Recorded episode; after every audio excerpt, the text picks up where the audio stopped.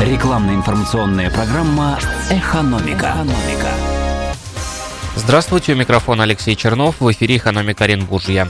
Актуальные вопросы современной психиатрии обсудят на 7-й Всероссийской научно-практической конференции в Оренбурге. Мероприятие, посвященное 145-летию Оренбургской областной психиатрической службы, состоится с 30 ноября по 2 декабря.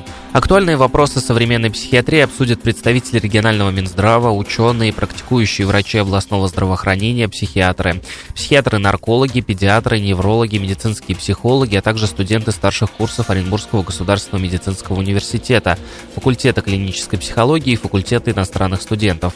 Организаторами конференции выступают Министерство здравоохранения Оренбургской области, областная клиническая психиатрическая больница номер один, а также Оренбургский государственный медицинский университет. Росводоканал Оренбург просит сообщать об открытых колодцах. Как пишут в компании, специалисты водоканала провели технический осмотр сети водоснабжения и водоотведения. В результате обследования были выявлены случаи отсутствия крышек на колодцах. Также в ресурсоснабжающую организацию обращаются и бдительные горожане. Ежемесячно специалисты предприятия выполняют порядка 80 заявок по открытым колодцам.